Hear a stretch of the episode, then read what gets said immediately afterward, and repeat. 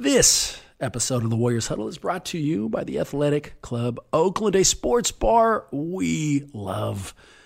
If you listen to this pod, you enjoy watching sports, and you already know that watching games with other fans makes that experience even better.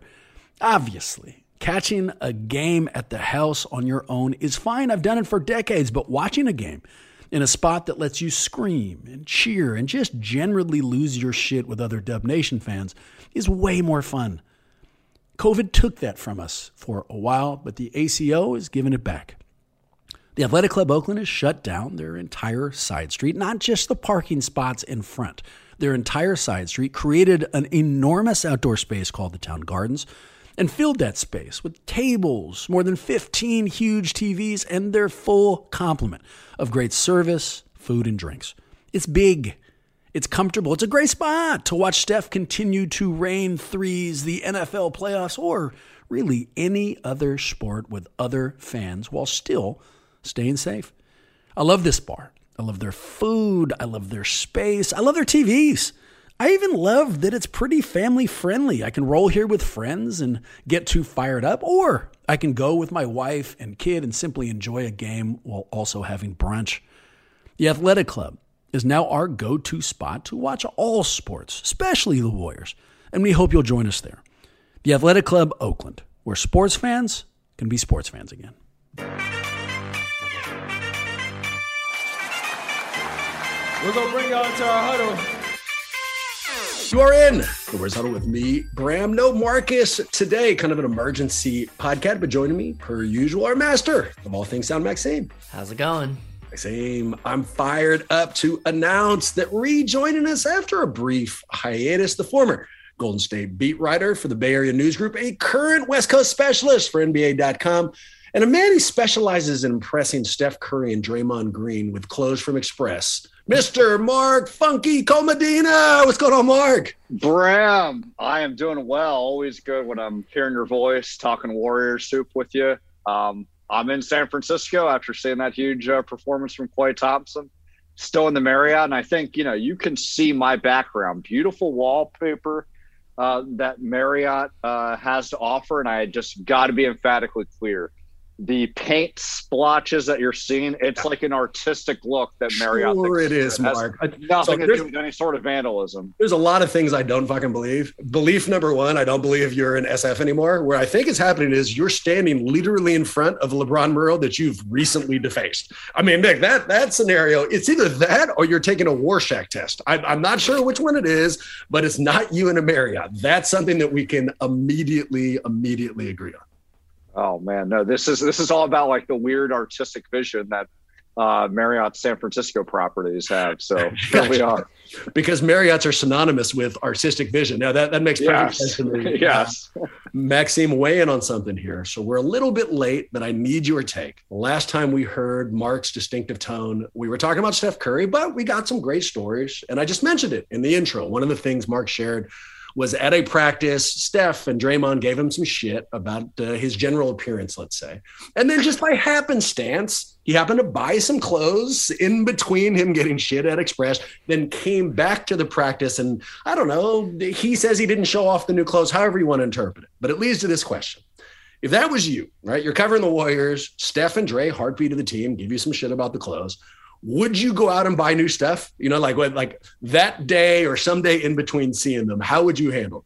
So so here's the thing, right? The, the the key descriptor is that I'm covering the team because if I'm just me and I'm seeing them once and they're giving me shit about my clothes, the best case scenario for me is to change outfits so that they pay attention to me one more time. Right when you come back in. Yeah, but if I'm covering the team, I'm probably never changing that outfit ever again, right? I'm not not only not getting new clothes, but I'm just committing to that. This is who I am. You're going to have to see me every day and you're going to love it eventually this will be a shock, man. The other side for me is if some if they gave me any kind of crap about my clothes and I thought that I could impress them, I'd buy a new fucking car if I thought that it resonated. and I just drive it around the practice. Oh, whoa, weird. This, this you said, yeah, they just happened to cover this at Express. So it was what it was. Any way that I could further the relationship. The, the second that they started playing with me, you know, like, oh no, we're kind of friends. And I would just be all the way in, a bunch of rhetorical questions. What do you think about this shirt? I'd say, or you know, whatever, whatever it is I needed to do. And of course, Mark, that's not what you do. I mean, we we we understand it was just a random purchase at Express.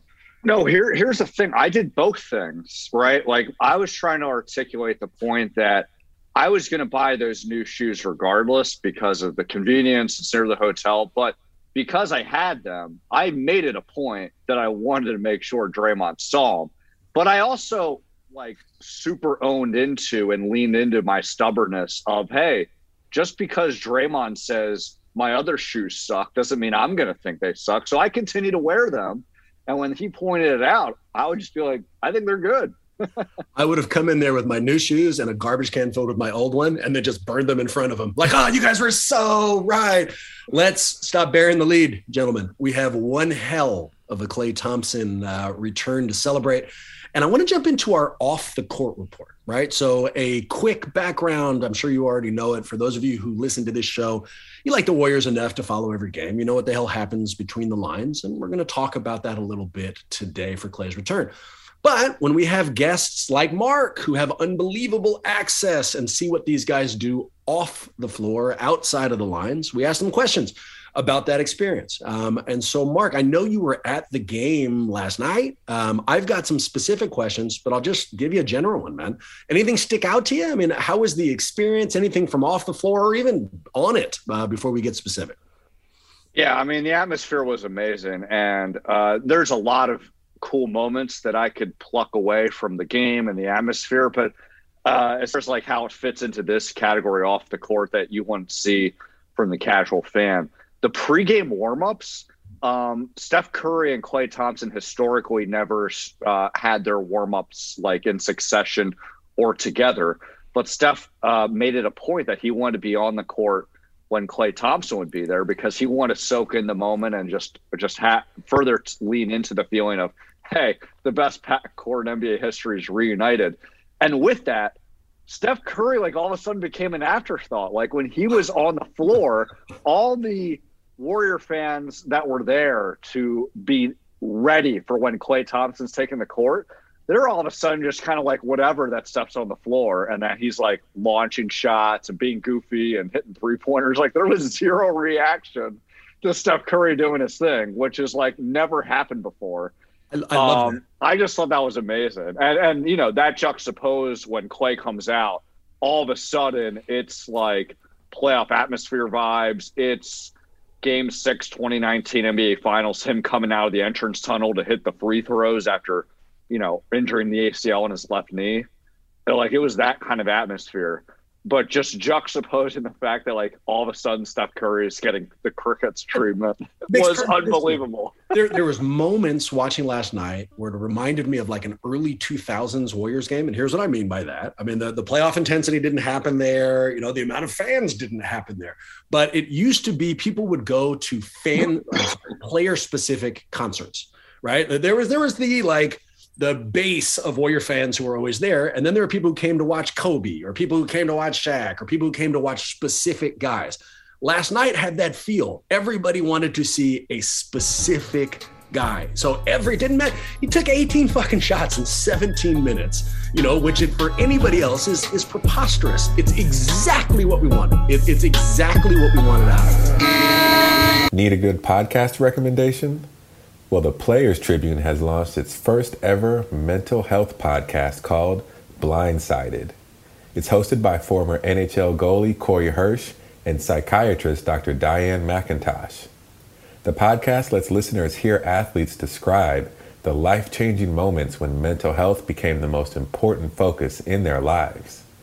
They dive deep, get clinical, and allow listeners to get a better understanding of the different mental health challenges people face why they appear, and how athletes specifically, like Kevin Love, Paul Bissonnette, and Kurt Warner, learned to take them head on.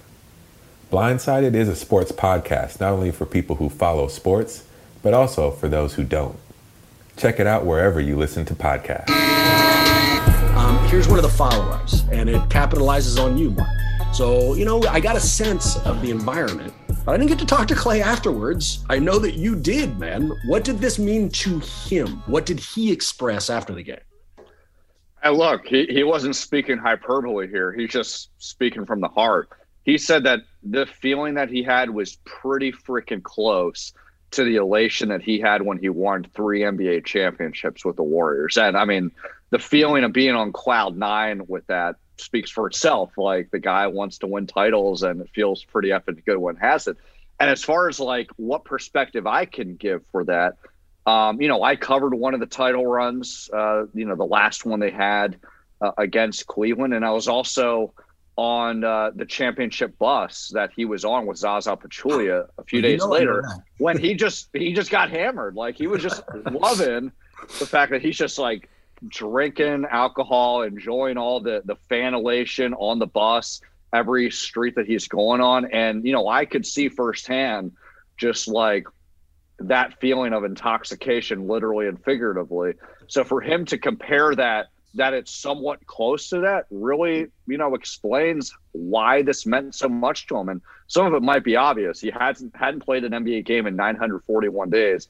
That's a long time, and the emotion that comes with it, with the frustration, with the long rehab, being out of the league for two and a half years, not knowing what he's going to look like, and then hearing all the fan adulation during pregame warmups, starting lineup intros, the video tributes being on the court with teammates that mean a lot to him, with Steph Curry, Draymond Green, and then, you know, having the performance that he had where he's throwing down a dunk, having a floater the first uh, play of the game, showing signs that look like he's rusty, but Klay is going to be Klay. Right. Um, it, it, was really cool, and it was cool to just see the, the joy on his face and you know the joy in the tone of his voice that that really made this special any truth to the rumor that the top three moments in his career, what championship experience, return last night, and then the clothes that you wear to practice? I, I heard that somewhere. Do you know that's true or no?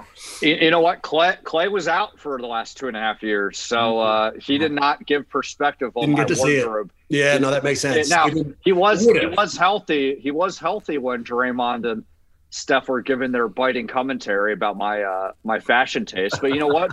for for better and for worse, Klay is often in his own world around the team, so he he wasn't part of that conversation. No truth to it. I mean, I had to at least had to ask. I don't remember where I picked that up, but I, I wanted to run it by.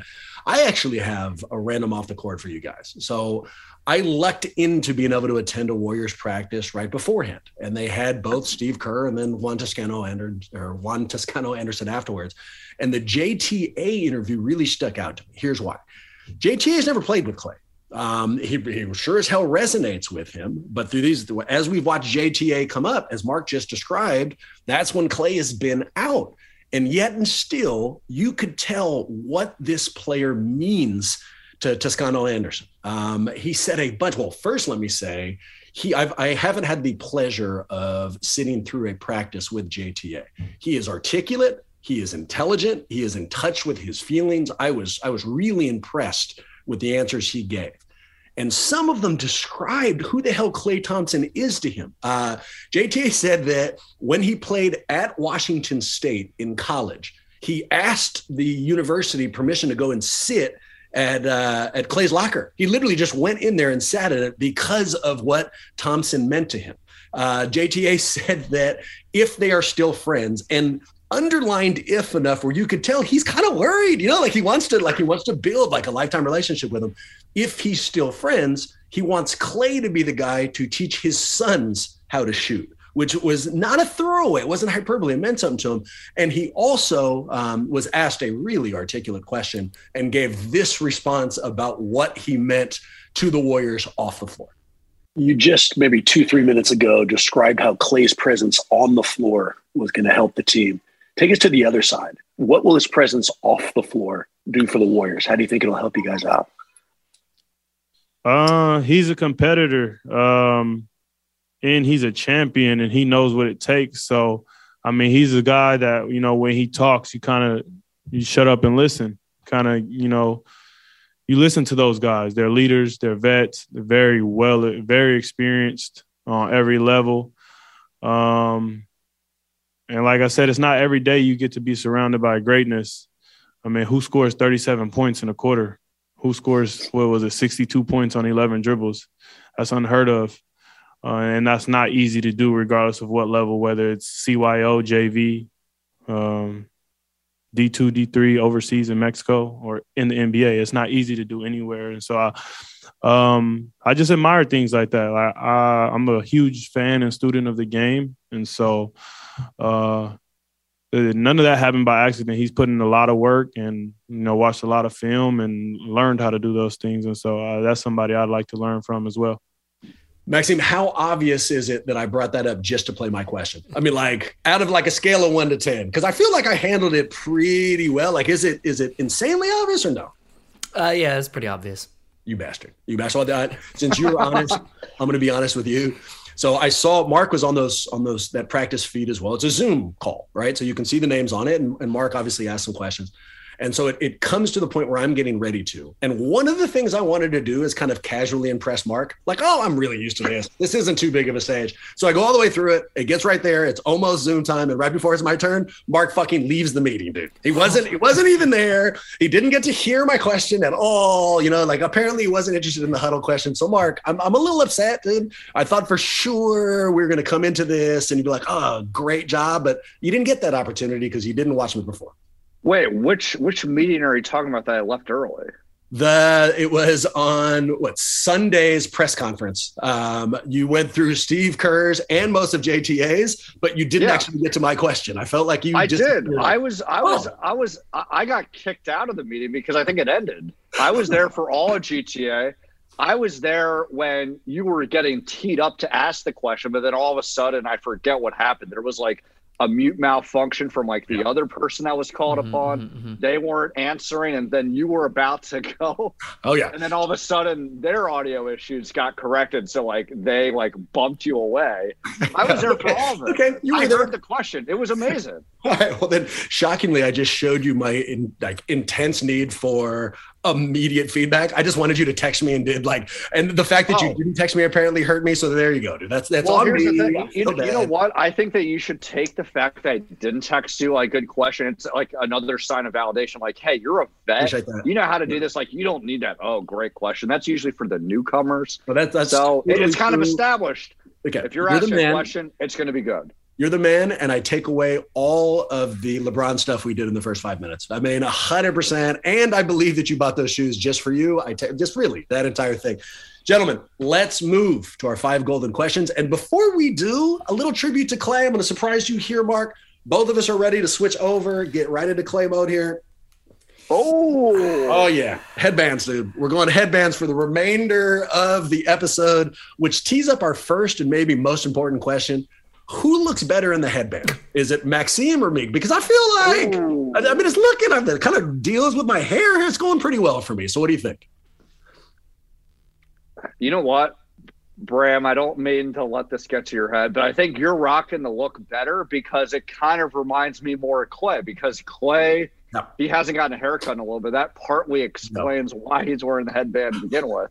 So edge to Bram. I'll take it. Let's get to our uh, a real question, gentlemen. Grade Klay's performance, and what I want to do, Mark, is I'm going to put you up on a pedestal. Right? Um, you are attending this from an objective setting. You you know a lot about the Warriors, but you certainly don't call yourself a fan. Maxime and I are probably a little more subjective. So let's get to you last. Maxime, start us off, man. How would you grade the performance?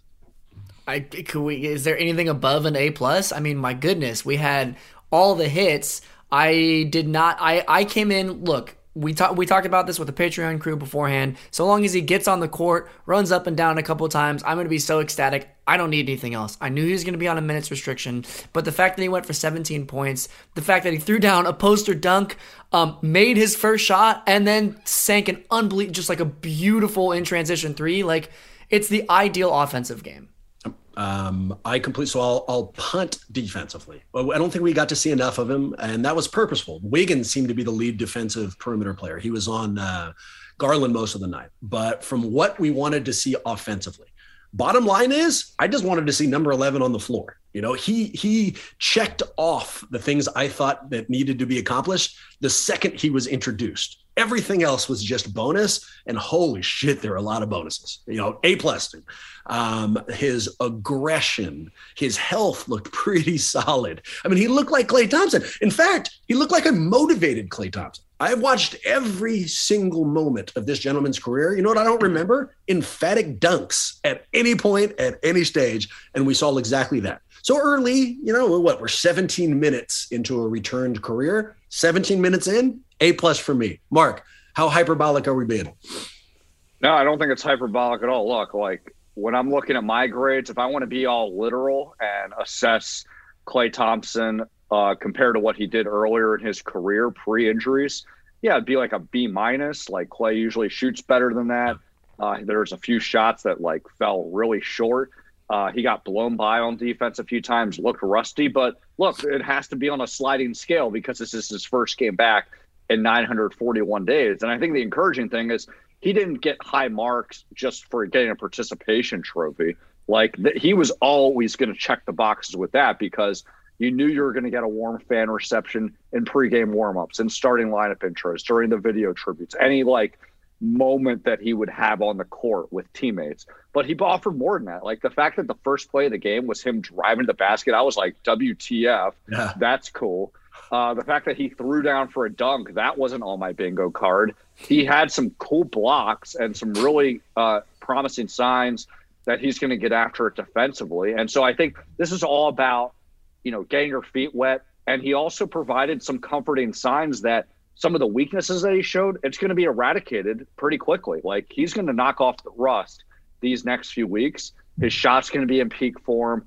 Defense will probably take longer, but worst case scenario, he's still going to be a solid defender. He's still going to be a great team defender. He's going to show a lot of effort. Maybe it'll be a process before he's locking guys up uh, against you know the opponent's top players, but he has it in him to do that when the moment counts later on the season, particularly come playoff time. So with that, it's an A plus across the board. He brought that raw, unadulterated emotion to, and, and it's not the first time we've seen it this year, right? Last time we talked about it is the the much uh, discussed story of when he's on the sideline and emotions got the better of him, and he puts the towel over his head and he, he's crying during the well, uh, presumptively crying during his attempt to come back. Last night we saw the other side to that man. You know, with that snarl, he it literally is just pumping out of him. Um, I've had random moments in my life where I was genuinely proud. Few and far between, but they've happened. You know, I, I, can remember getting a good grade in a paper and driving home and literally pumping my fist and, and snarling into my own mirror. Those moments when we saw Klay coming back down the floor, that was so genuine. It was so Klay. It was so encouraging. It was just, it was a lot of fun to have back in my life, right? Uh, go ahead, Mark. Well, I was going to say, and the other thing that like captures all the symbolism here is that they play the Cleveland Cavaliers, you know, their main finals foe. Kevin Love, they were good childhood friends, and there was a fork in the road earlier in Klay's career when the Warriors were like, "Hey, like, should we trade Klay Thompson to get Kevin Love?" Uh, hat tip to Sam Amick from the Athletic from you know really going in depth with this and what this meant.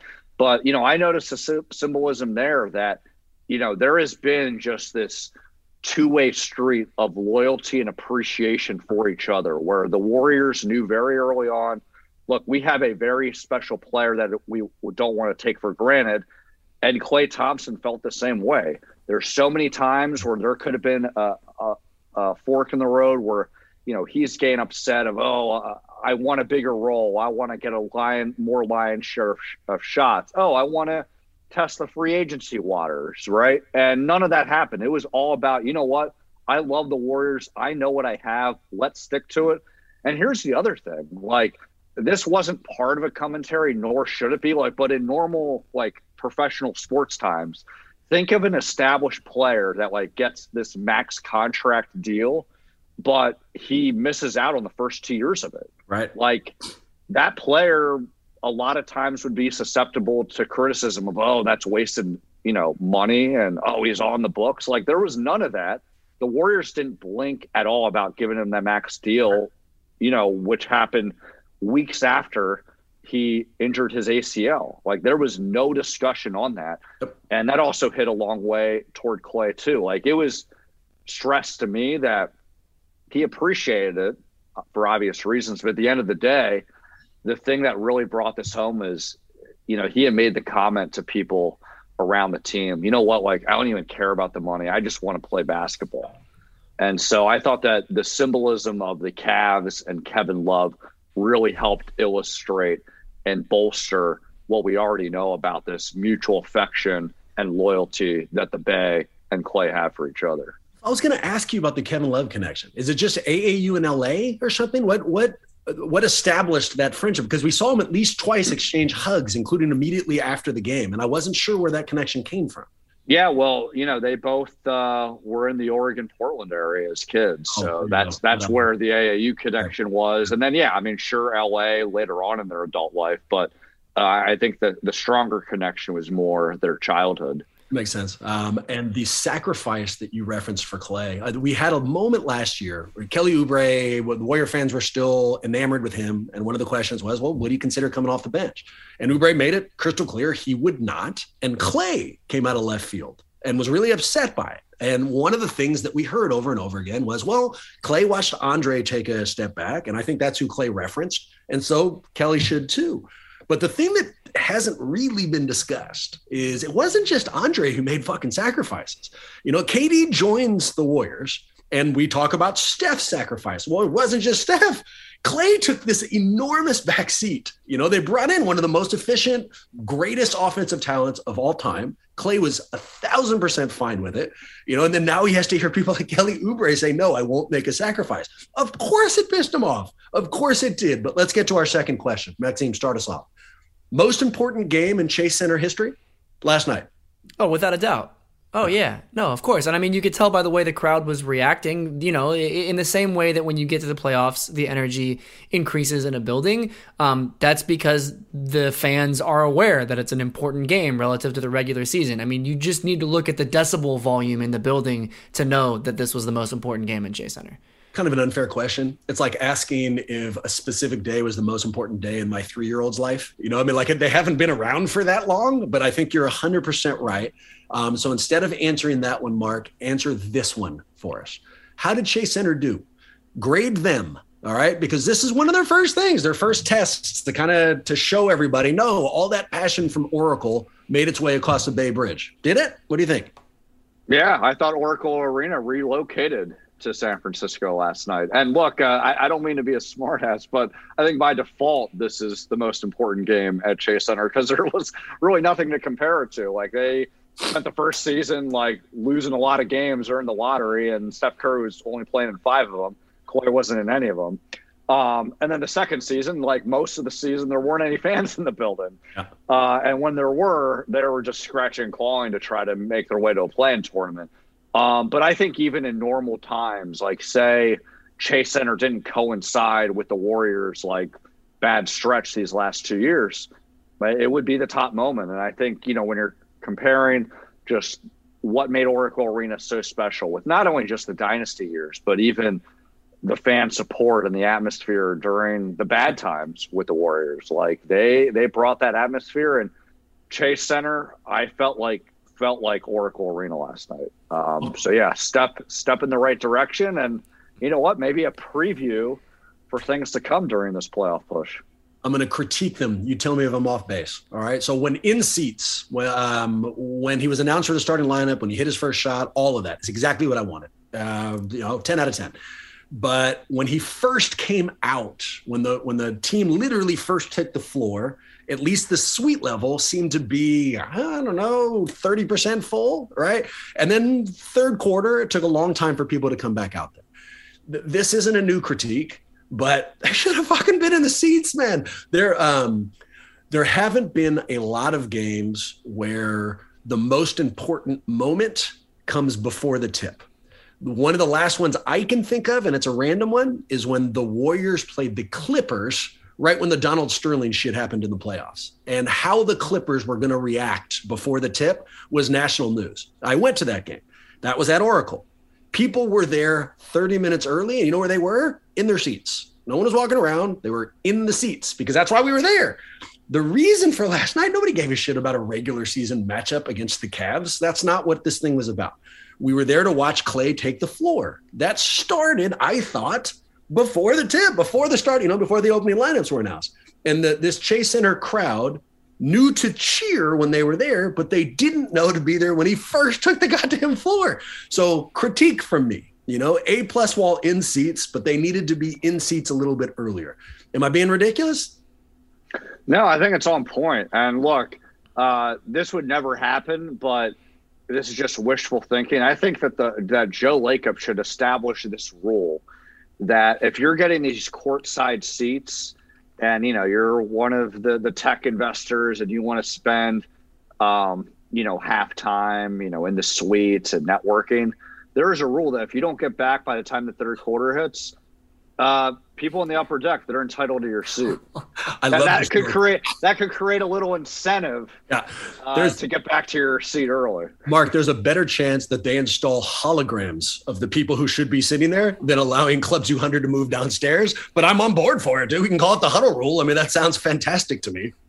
Yes, and maybe you know this would create you know almost this way where maybe the you know the tech crowd they're just so above it all that like they don't care about giving up their seat. But then that creates excitement for the diehards in the upper deck. Hey, I have Just a move chance. Yeah. And moving down. I'm moving my seats upstairs if that's what ultimately goes down. Maxime, uh, take us to the next question here. Most important, most impactful regular season dunk in Warriors uh, regular season history? I mean, again, just in terms of decibel volume, we'll take it back for the measurement system. But in this case, it's just me in my living room by myself screaming. I, I was so shocked. I had I was like the first time I've gotten out of my seat and like done a lap around the house from just sitting at home before like I don't know the NBA finals. Uh, yeah, so regular season dunk, hundred percent. I rewatched it so many times. Ultimately, my wife was like, "Are we to watch the rest of the game? Like, are they are they still playing, or, or what exactly is going down?" Um, I agree. I went so far as to say, and I took to Twitter with this most uh, impactful dunk in, in Warriors history, and I didn't limit it to regular season. And then about a thousand people shoved the Baron Davis dunk up my ass. So okay, maybe I was wrong on that. You know, the the Andrei Kirilenko embarrassment does in fact rank higher.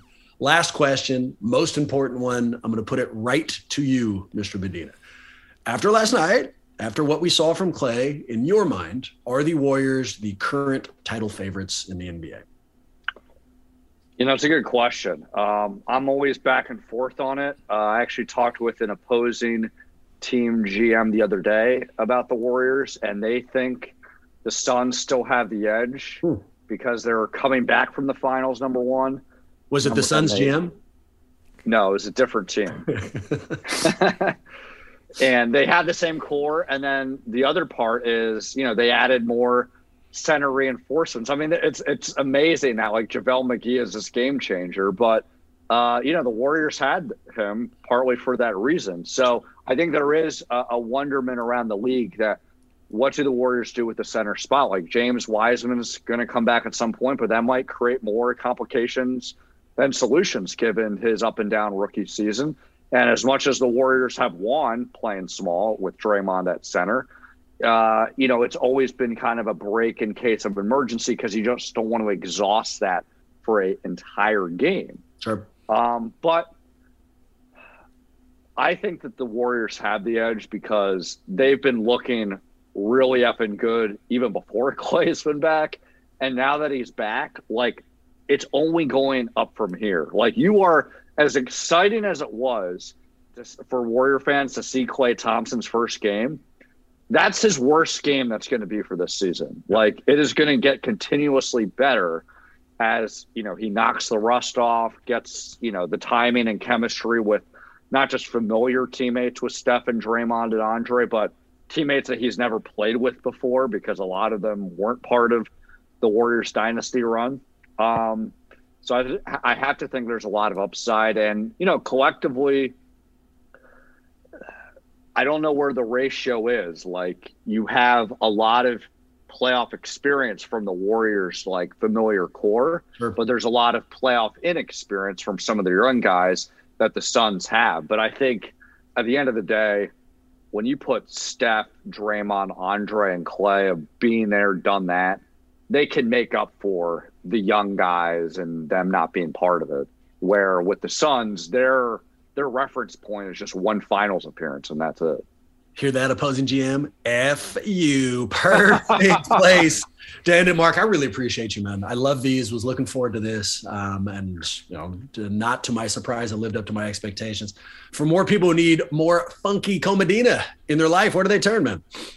NBA.com, social media, Twitter, Mark G underscore Medina, Instagram Medina Syracuse. And look, I know that we're tight on time, but because you're wearing the headband, because it's Klay Thompson, because you love off the court reports, I, I just got to share it. Oh, I go. did a story before Klay's return, you know, just trying to talk to different people around the team about his long road back. And, you know, some of it evolved, uh, you know, frustrating moments, but some of it provided – you know, the levity and unintentional comedy that Klay provides. And I just loved what Bob Myers, the Warriors GM, shared last week. You know, Klay Thompson just finished a practice, got done his workout, and Bob's trying to talk to him about like kind of final preparation things and different logistics things.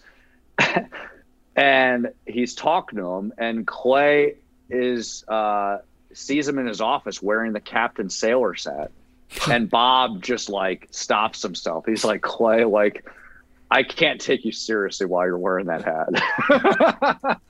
and, and, Klay just starts laughing, like, yeah, I know. Like, I'm about to get back on my boat. And so, with that, I thought what was so amusing the Warriors GM, like, there's so many things to talk about. And from a GM perspective, like, you know, of all the things that's on your mind about Klay's return, like workload, what's he going to look like, how you phase him in. Bob Myers is saying, you know what? Like one of the most intriguing questions I have is like, is he going to continue to wear that headband? Like, is that is that just like a practice thing, or is he actually going to do it? Like, is he lean into it? Like, it kind of looks goofy, but like it's Klay. And I reminded him, as well as Warriors assistant coach Mike Brown, who's been like needling Klay about like how goofy he looks and he looks like an ABA player. Like, look, he he set a record for most NBA threes wearing a headband. He got he got 14 against Chicago. So like the formula could work. And then after they're reminded of that, he's like, yeah, like I want Klay to wear the headband. I'm curious to see what happens. what I love about that story is Klay's response. He's like, Yeah, well, you know, I'm about to get back on my boat. As if there's some nautical rule that says if you're operating a vessel, you have to be wearing a fucking captain's hat. Like the bay is filled with fools just operating boats without captain's hats. and he has decided, like, no, if you're going to be behind any kind of a captain's wheel, you had better have the fucking captain's hat on, which is so Klay and so awesome. Also, in related news, next time we do a Klay episode, we're wearing captain hats. It's I mean, wow. it's an absolute necessity. We'll send you one, Mark, so that you uh, so that you have it in pocket. Uh, for us, you know where to find us. You want to shoot us any suggested questions? Let us know we did a bad job, good job. You like our headbands? Shoot that to our new email account, which Maxime is at huddle at warriorshuddle.com. Boom. Our social media presence is limited to Twitter at Warriors Huddle. And finally, last but not least, if you want to check out this video and maybe more importantly, support us for as little as a dollar a month, hop up on Patreon. Um, and if you search out Warriors Huddle, you can really help us out and you'll get a copy of this video. You can see uh, Mark's uh, mural defacing habits or our own headbands here. Uh, and if you get up to the executive producer level, we will include you in every podcast. Right now, that includes Steve, Rob, Noah, Jeff, Cheryl, and Amy. Thank you so much. We appreciate you guys. Go Warriors. Hopefully, we'll see you next week.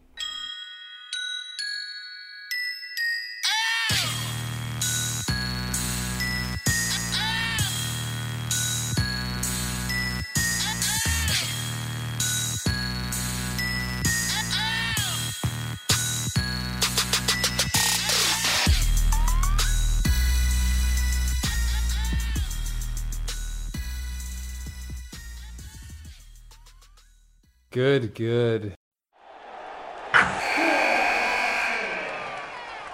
Wilson, you sent the game-winning email at the buzzer, avoiding a 4:55 meeting on everyone's calendar. How did you do it? I got a huge assist from Grammarly, an AI writing partner that helped me make my point. 96% of Grammarly users say that it helps them craft more impactful writing. Would you agree? Grammarly helped adjust my tone to navigate tough work conversations. And it works everywhere I write, so I can quickly communicate effectively. Your teammate used Grammarly to summarize an important document, making a three pointer. How did he do it? It only took one click. When everyone uses Grammarly, everything just makes sense. You made an incredible slam dunk to end the game. The meeting was canceled, and your team will go home champions. Go to grammarly.com slash podcast to download it for free. That's grammarly.com slash podcast. Easier said, done.